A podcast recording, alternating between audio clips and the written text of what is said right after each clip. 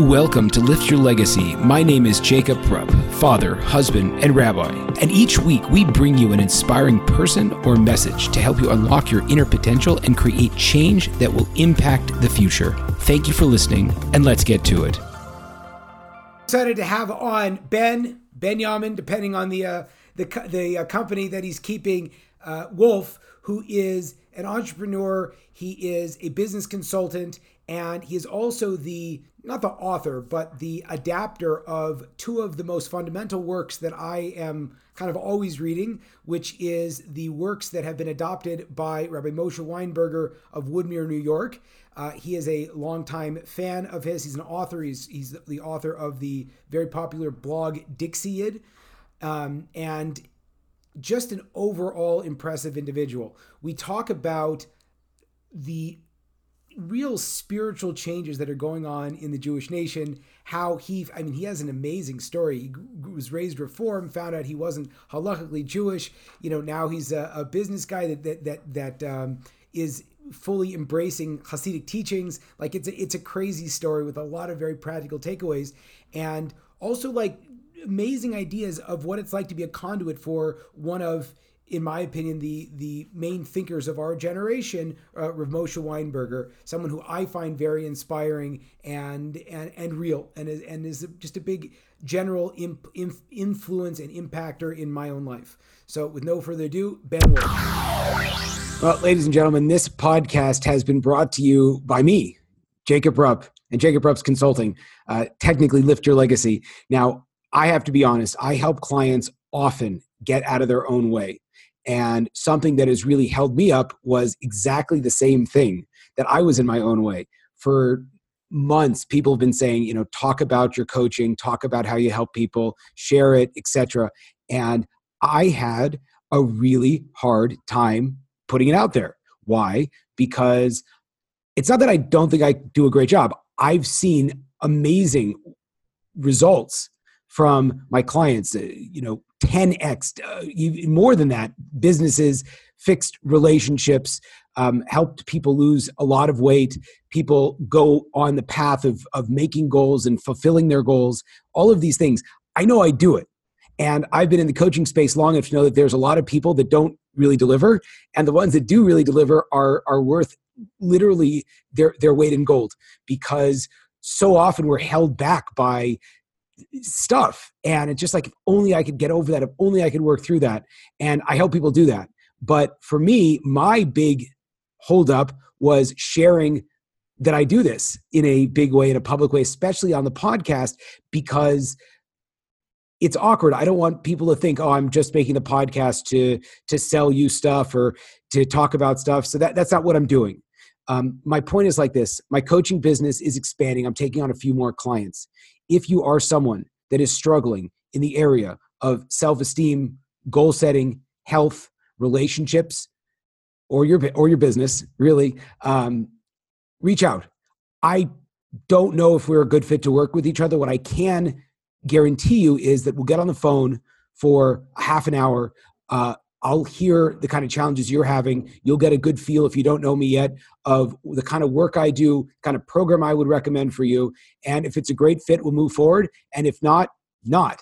But I wanted to appreciate very much from the bottom of my heart the fact that you guys all listen. I appreciate the amazing guests that I have. And I'm really thrilled to have broken through in my own life to the point where I could actually devote a segment to really make a somewhat long winded, but I think very important advertisement. So if you want to reach out to me, the email is rabbi, R A B B I, rupp at gmail.com.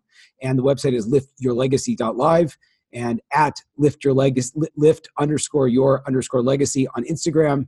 I think it's pretty simple. You, you know where to find me because you found the podcast. Thank you so much. Ben Wolf, thank you so much for joining me. You are the founder and CEO of Wolf's Edge Consulting. Um, but more, I guess, more importantly for me, uh, you are the author of two of my favorite books, which are various collections of teachings from Rabbi Moshe Weinberger, who is the rabbi of Aish Kodesh in Woodmere, New York. Welcome. Thanks for coming. Thank you. Thank you. Nice to be here. I would just clarify, I would, I would say I adapted the teachings rather than authored them just because uh, you know, the, the, they, they are based on the teachings of Rabbi Weinberger, and I'm, I'm adapting things that he said verbally, orally in synagogue on Shabbos, and uh, adapting those to you say one thing's in a written form and other things you, you say it in a different way orally. So adapting it to written form, but it's not my uh, not my own not my own work. Absolutely. So you have an amazing story, and um, Nachum Siegel, who is also a guest on this show, interviewed you, and I would love to have people go over and see that background. Growing up as a Reformed Jew, you found out you're not halakhically Jewish. You you yeah. became more observant. You became a rabbi. You learned for a thousand years, and now you're an entrepreneur living in uh, in Woodmere, New York, with your family. I think the first question that pops into my mind is you've seen the spectrum of the Jewish world. Uh, really across the board from the YU world to the you know to to, to all kinds of different things. And right. involved in business now in entrepreneurship. You're launching your own podcast as well. Why like why Hasidic Judaism? What was it or what is it about Hasidic Judaism that most speaks to your soul now and that you feel that you've at least for this time kind of come home and really found your stride that it supports your jewish spiritual life and also promotes your your business and entrepreneurial ventures. All right well that's a that's a nice seven or eight part question so uh, I'll, I'll, have to i'll have to figure out where to where to start. But um, i guess i would say i mean what is it what is it that they got me interested in? Big thought basically initially uh, i would say that uh, it comes down to something very similar to what got me interested in Judaism in general. You know, like I said, I, uh, or like you said, excuse me, I, uh, I grew up in a uh, Reformed Jewish uh, home. I have wonderful parents, a great household in Nashville, Tennessee. Uh, I, uh, you know, I was, I was involved. I went to Sunday school. I went, I was, I was confirmed, went on our confirmation trip to New York. That was interesting. But um, the one thing that one thing that I noticed over the years, and I just thought this was a feature of Judaism, not uh, not a bug, uh, was that you know whenever whenever we learned the explanation of like why why we do this, why do we do this ritual, why do we shake the lulav on Sukkot, or why do we do whatever it happens to be, it was always a very short, like one line pat answer. You know, it's well, it's to shake the lulav in the six directions to remember that God is everywhere, all around us. And that was it. And you know, and so from kindergarten to you know till confirmation in 10th grade uh, you know it was it was always the same thing. I just thought okay you know judaism is a simplistic uh, religion. It's very simple. And um, when i met some orthodox kids for the first time when i was in 10th grade at this you know youth group overnight weekend called a lock-in in, in, in nashville there were kids from the orthodox conservative reform all over the place. I was in the reform youth group uh, chapter board. And i met some kids there um, and so I was a very open-minded liberal person. So of course I, you know, that applied to Orthodox Jews as well. It's like kind of exotic. So uh, you know, I asked them stuff. Why do they do this? Why do they do that? Why, you know, and uh, the answers that they give for why they did things were nothing like the simplistic answers that I had always had for whatever it was that I knew that we did. Um, and that just that just just blew me away. It was totally fascinating to me that these like you know ninth, tenth, eleventh grade kids, you know my own age, just had these like thought out and explanations and back and forth and nuance, and it was just so much deeper than anything that I that I had been exposed to before. So those Torah is deep, that was actually the initial attraction to Judaism for me. Can I just point out? Can I point out two points that I think are absolutely fundamental, so that nobody glosses over that? I think the first point that you said, which is so important, is this idea of being open-minded to everything. And I think we live in a world where if you vote a certain way or you wear a, a certain color shirt or whatever it might be, it's like that's off limits. You can't look at those people as rational human beings. You just have to sort of justify their their beliefs based on some kind of a fluke in their in their uprising. And you said no, I'll actually talk to them. I think that's very important. And the other thing which is which is amazing is that I think in the in the world today, social media, whatever you want to say, that we're all looking for hacks, that there's someone out there that's going to answer something that you didn't know. And rather than that, it sounds like the biggest point of inspiration for you is realizing that it's really about seeing something that's internal, if you want to call it Judaism, you know, you call Judaism, Torah, this this how you were raised from a new light. So it's not like you had to go, you know, to India learn something else. It was just a matter of getting enough um, sophistication to look back at your own tradition, your own heritage, and kind of figure things out from there. Right, and I, I mean, I didn't necessarily think of it at the time as being uh, as being part of the same religion. I mean, I guess you know, yes, it's two flavors of Judaism. It's like a different denomination, um, but uh, I didn't really look at it as going back to my something of mine. I looked at it as something out there, and uh, you know, just like I'd be open-minded to learn about a Buddhist person and their religion. I say, okay, the Orthodox Jews too. That's very interesting.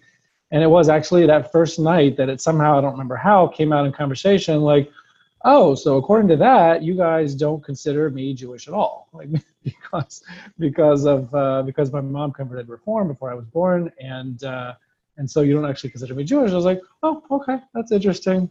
Okay, noted. I mean, you know, I'm not Orthodox, so it doesn't mean anything to me, but very interesting. I mean, I wasn't like offended or anything. I was just like, okay, everybody has their beliefs.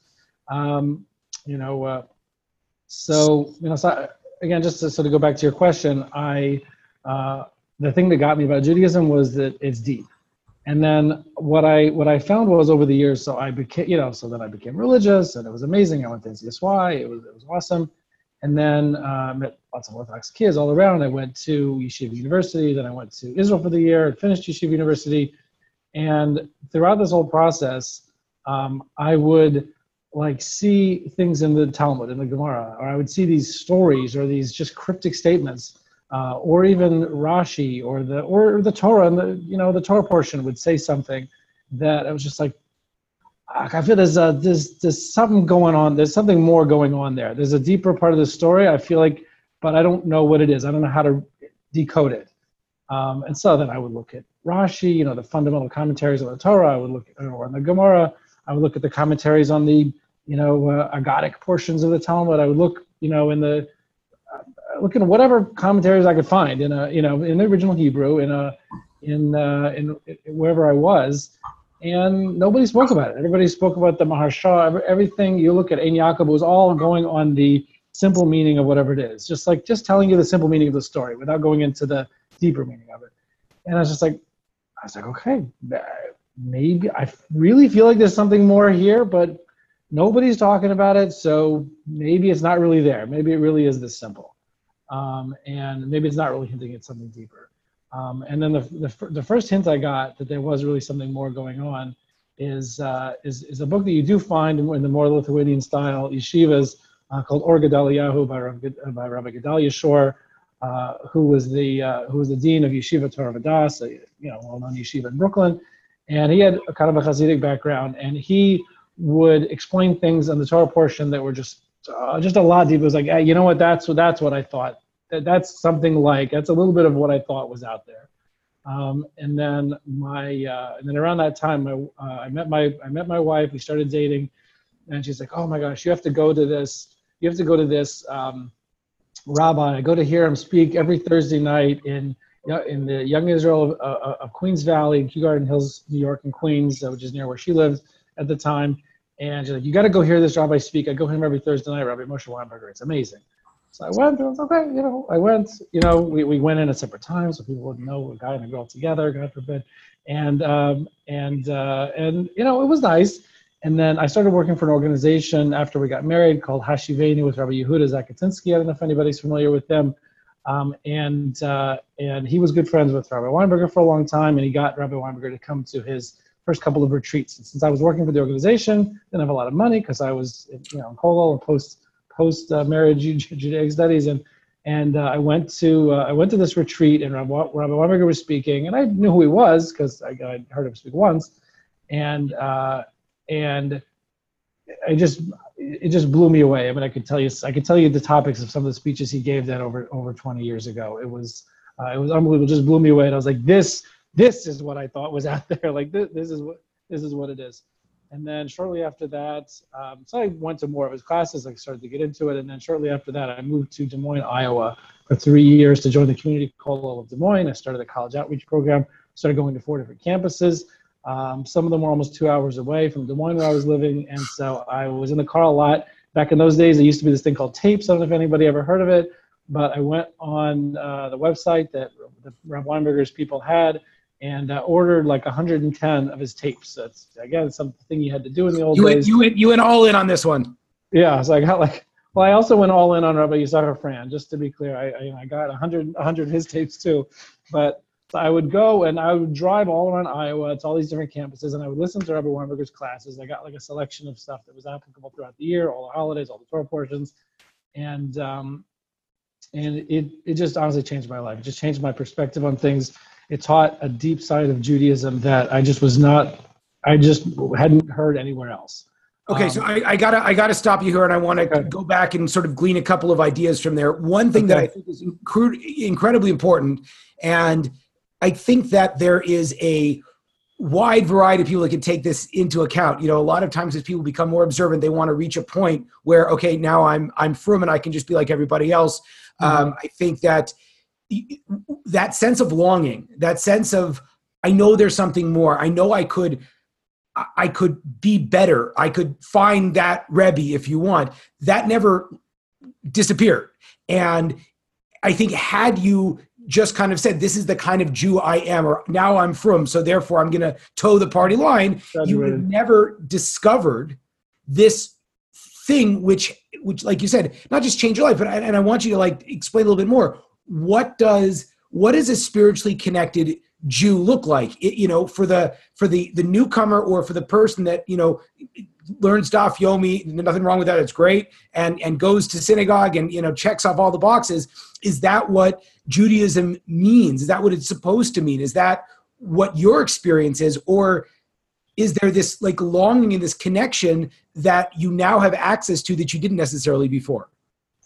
Well, you know, I guess to, to so to synthesize a little bit of what uh, of, of, you know of what uh, you know Hasidus teaches, what Hasidic teachings say, and what Rav Weinberger teaches is is uh, is that uh, that kind of checklist Judaism that you're referring to. That it's just you know all Judaism, if all Judaism is to you is a is a checklist. Uh, do this, don't do that. as long as I could check off enough items on the checklist to feel socially acceptable in my, in my community, or or to feel that I'm not going to hell, then uh, then that's really all it's about and obviously from from the you know Hasidic teachings just saying that it's not it's not what it's all about. It's about a it's about connection. It's about connection with God, um, and and connection with all the um, with all of the uh, pieces quote unquote of God that are all around you, which is other people. Um, and uh, and uh, so I guess you know there's a lot to talk about, but just to focus on one idea about what it means to be spiritually connected, or what it uh, what, what I learned that it means is um, is let's say uh, you know let's just to take one fundamental example I would say is if you take the uh, you know let, us say you take the the Rambam's Maimonides approach to uh, to uh, the, the idea of providence right? So the Maimonidean idea of providence many other the Gaonim and, and, and, authorities is is that it is um, is that there's kind of a universal providence that God has over species and uh, and taking care of nations and species and just on a very broad level the laws of nature and setting it up. Um, and that's it. There's no divine providence over the over the over the little details of every individual's life. Um, even for even for Jewish people even for whatever it is. Um, but the but the Baal Shem Tov the founder of uh, Hasidic movement one of the one of the things that he emphasized and it wasn't it didn't originate with him but one of the things that he emphasized is the idea of divine providence over every detail over de- every detail of life, over every individual. Um, and that's, you know, it, on one hand, at, the, at, first glance, it may sound like, a, oh, that's an interesting philosophical uh, debate, very academic and interesting. Um, but what does that have to do with my life? And, and the truth is, it affects uh, that, that difference in perspective affects uh, every aspect of life. Because the question is, uh, when you go through something, when you have an interaction with somebody, when, when a problem, when you run into a problem, when you run into uh, a crisis, uh, or even a small problem in life, is that does that have meaning? Is that is that or is that just a fluke of uh, of the laws of nature? God set up a bunch of rules in advance at the beginning of creation, and does those rules just kind of ha- happen to uh, cause and effect, cause and effect, happen to lead to this moment, or does that have meaning? Is there purpose in that? Um, and so the idea of divine providence on every detail of life essentially means that everything's on purpose. Everything has a meaning and a reason uh, we don't always know what that reason is, and very often, especially the harder and more difficult uh, topic we're talking about, we always have to say that we have, can't even imagine what the reason could be. Why should this happen? But um, let's talk about the 99% of life for most of us, which is you know which is which is not in that range, um, is uh, is it, uh, it it affects life. There's a there's a there's a concept in, in this and this kind of goes that you asked earlier also about um, about uh, you know entrepreneurship and business and day to day life, um, and how does Hasidic teachings come into that?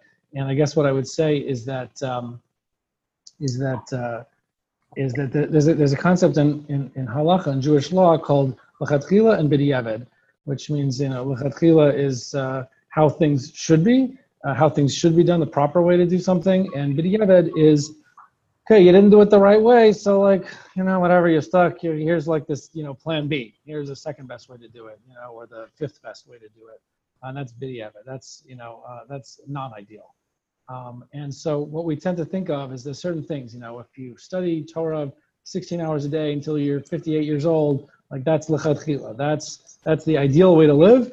And if you either don't have the head or the money to be able to do that, then uh, then uh, then you're kind of you kind of your whole life is basically just a plan C. You know, it's just you know okay, you know, just try not to go to hell, basically. You know, just try not to not to not to mess it up too much. And and just um, to point out, because not living an ideal life. No, but and, and and just to point out also how pervasive this concept is that when you read stories about you know the great Tzaddikim and how worried they were about the smallest sin, and you compare that to our life.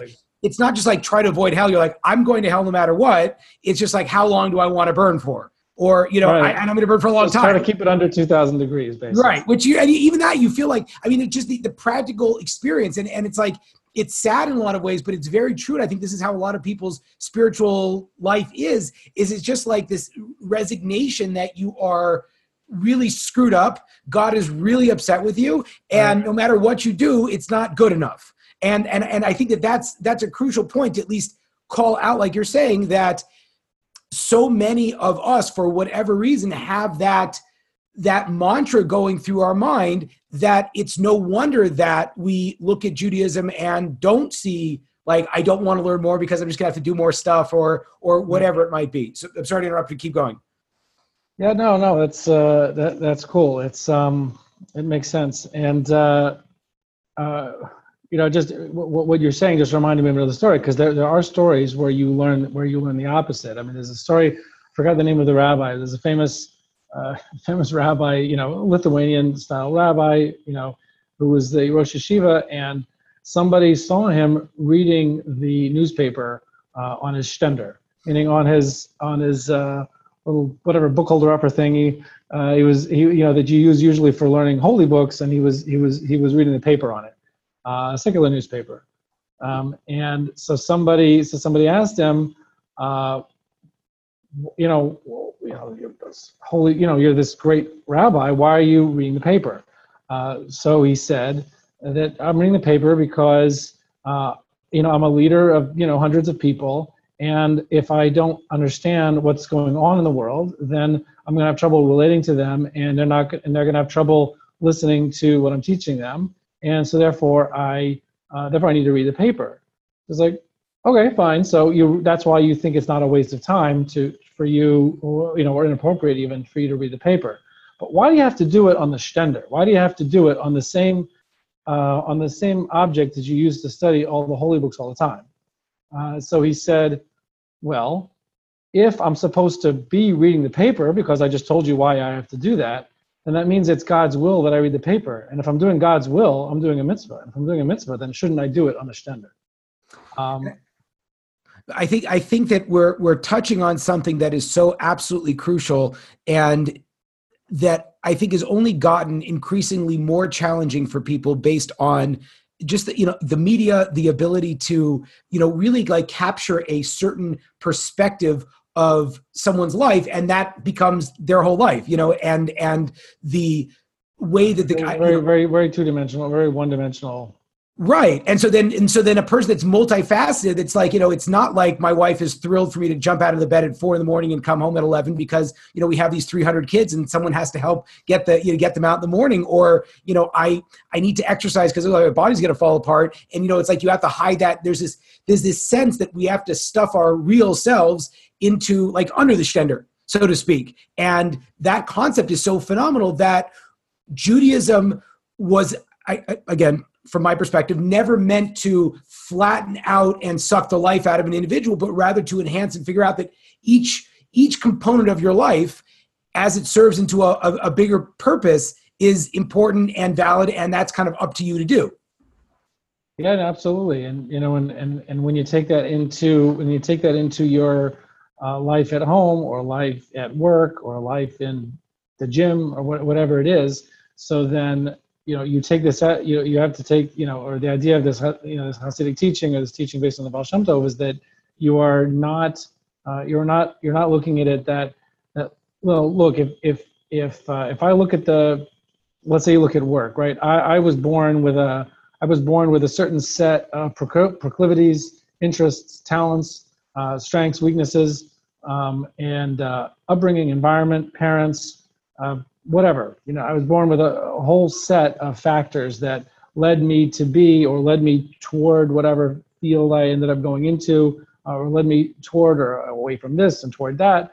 And there's uh, there's a whole set of factors. And if I understand that there's divine providence in every detail of life, then I understand that it's not a coincidence that I uh, like running around and talking people. So that's why I went into sales as opposed to like sitting in front of a book or, you know, being an analyst or a, or a stockbroker or, or, or a rabbi or whatever it is. But I, you know, I, you know, I'm, I'm a hyper guy. I love go, you know, walking around talking to people, making connections. Um, and that, that's what gave me kicks out of. So, you know, who do you think is the one that made you that way? You know, that, that, essentially ended up pushing you in that direction that you went into sales as opposed to uh, as opposed to something more academic or cerebral and um, and uh, and so know, what that says is that is that so what that basically means is that it's it's God's will in my life and my circumstances for me to uh, for me to work in sales to make you know to, to, to build the world and and give other you know give other people uh, give other people a living and and just build the world and and make things more constructive in the in the world through uh, through what it is that I'm doing every day. And that's not b'diavad. That's not plan C because I because I didn't have a head for the academic side. God, God's the one that made me like that. So that means it's His will that I be doing this. And uh, you, you want to add something? As you lean forward, no, I, no, it's it's it's so interesting to point out, and I'm curious if this. I, I think there's a certain um, amongst certain people uh, a desire to reflect. You know, certainly when a person's thinking about you know the the Hasidic concepts and you know to, to look a certain way and to be a certain thing and what you're saying is so fundamental i'm curious how and and, and I, I, Rabbi Weinberg, you know, is that is an extremely humble person in the sense that you know, like he, I, I, don't think he'd ever come on the podcast because, like, you know, like he doesn't see him. His message is important because he's connecting with people, but he he's a very humble person. Um, and I'm so I'm curious as a student of his, what was it about his unique style that rather than put on the kind of hat that he wears or grow the kind of beard that he has or, or wear the kind of coat that he has, you most embody his teaching by becoming someone that looks and does something completely different from him. Well, I mean, anybody that has a connection with Rabbi Weinberger knows that. I mean, he's he's never. I mean, his never. He would never say, or even with, or even unspokenly give someone the feeling that, well, you know, once you get to a certain level and you get to a certain point, and you really graduate, then you got to start putting on the long coat or start, you know, start uh, growing out, the, you know, long payas uh, or whatever it is. He uh, no one would ever get that feeling because that kind of thing is uh, it, it, it's just external. It's uh, it's superficial. It's uh, it's it has uh, I mean it has a, it has a it has a tremendous value and there are reasons why those why those customs exist um, and if you grew up that way it would be kind of a, you know, a rebellious statement maybe to get to give that up uh, and probably better unless there's a compelling reason which many people do have a compelling reason but probably better not to just to you know just to stay the same externally because it shows if you know if I just continue you know if I grew up wearing a, a long coat and, and, and payas and with a shaved head then you know if that's how I grew up then to not change from that uh, is essentially saying that my focus is on what's internal I'm not I have no reason to change some random thing on the outside um, you know by the same token if I grew up wearing you know colored shirts and you know and whatever clean shaven then Rabbi Weinberger is going to be the last person to say that. Well, should, well, he probably might say that you should at least have a trimmed beard, but but uh, but uh, but I only grow hair like right here. Right. the um, but what's it called? So, uh, but uh, uh, on the chin. But because some people are listening to the podcast, so I don't want to. But um, anyway, so you know the, the focus on the external. So he's not. I mean, you know, just there, there's there's. I mean, you go to his classes, you, it just wouldn't occur to you that oh, I have to I have to look Hasidic like he does. You know, it just is not something that would occur to a person one of the things that I also found fascinating, there's a whole, you know, back and forth this idea of neo Hasidus, and and as a person that put out his Torah, his books in a, I believe it was a very mainstream Jewish publishing. You are sort of a yeah. catalyst. It was self-published, but yeah, it was uh, distributed by Feldheim. So if you're having Feldheim distribute your work, you are bringing this perspective to to mainstream Orthodox Judaism. Your books are in all of the you know major bookstores and and and online. And I guess the the the question is: Have you felt pressure or backlash from this? I guess kind of internal turmoil in the Jewish world about like you know what is the best way what is the best messaging to go out to reach people is it you know kind of the traditional system is this new thing you know how have you how have you dealt with and has there been any kind of blowback to you publishing his books in such a mainstream forum? I, I, you know, I'm sorry. I, I, I, don't. I haven't had any. I mean, I'm, I'm not. I'm not a main. I'm not. First of all, I'm not a main proponent of, of anything that Rabbi Weinberger is teaching. It's, you know, I, I don't know. I'm not that. I'm not that much. Of, I'm not. I'm just not that important. I guess in, in the, in the in the in the movement out there. Um, the only thing I personally experience uh, is is uh, is positivity and it's additional connections and people reaching out. Uh, if they see, you know, my blog where I posted, you know, some of the Shabbos morning speeches or uh, or the books or whatever, you know, whatever else. People see me in the, the, the Jewish home every week, uh, having adapted, you know, his his, his speeches. Um, the only thing I ever experience is, is positive feedback of people who just you know and you know in connections like with you with you Rabbi Rupp just to uh, you know people reaching out because I have some you know just to like by transitive property you know talk to this uh, schlub who talks to Rabbi Weinberger so then you know I get a little bit closer to Rabbi Weinberger I guess people think so the uh, so that's it's so it's only it's only benefited me and created more connections and opportunities. I, I haven't really seen that it gives I mean once in a while I see uh yeshiva world blog post with you know like a, with a with a toxic comment section or, or something like that but uh, not that often. I, I wanted to make that explicit only because I believe that for so many people, especially someone like you or myself who did not grow up in the in the movement and have now this you know massive channel called social media that we're able to reach out and not just talk to our peers or our parents, but like you know quote the Orthodox world as a whole. Um, that there is such a need to I guess, toe the line and not necessarily speak about what actually works for you. And I guess it's just a tremendous sense of encouragement that this is something that touched your soul. This is something that touches your soul and and is a big part of your own personal journey and what makes you who you are now. And you didn't let that stop you from sharing it with everybody. And the end result is that I believe, and again, I'm, I'm, I'm obviously extremely biased, but I think that the general conversation gets a lot better and that we shouldn't be afraid as Baalei Teshuva, as as as as Gerim, as converts, as as even as people that grow up in the system to express our unique self of what works for us, what speaks to us, and there's a good chance that people would actually benefit from knowing about that. Right. Well, I mean, I, you know, the, the one thing I think I did do is I, I, I did a couple years ago publish some articles in Ami magazine and in Hamodia's magazine, in, uh, Inyan at Home with Indian, and uh, you know, which are very kind of you know ultra orthodox, you know, kind of right wing black hat uh, publications. And uh, I, I, did publish some articles in there, and and you, you do have you do when I, when you're actually really explicitly talking, not just to people who who come find you and they seek you out, but you're actually going to kind of going to them, their own publications on their turf. Uh, I think you know I, I you do have to uh, you do have to uh, you have to be very circumscribed and you have to realize that you need to take baby steps with people and if they're if they're coming from a different perspective um, then you need to you need to take baby steps you need to just you know be more subtle and uh, you know maybe just just tackle a small piece of the of the issue without you know without trying to take them too far. You know, I I I I didn't uh, like I I think I one of the articles I forgot it was in Hamodia or or Ami. I, I did po- I did. Uh, I, I think I might have even quoted Rav, Rav Avram Yitzchak Kook. I think I might have quoted Rav Kook by name even. Use his name? I don't know, but you have to just be very. You have to just give them little pieces at a time. You know, you can't you can't stretch people too far. You have to respect the fact that change is, is hard and learning new perspectives is is challenging for anybody.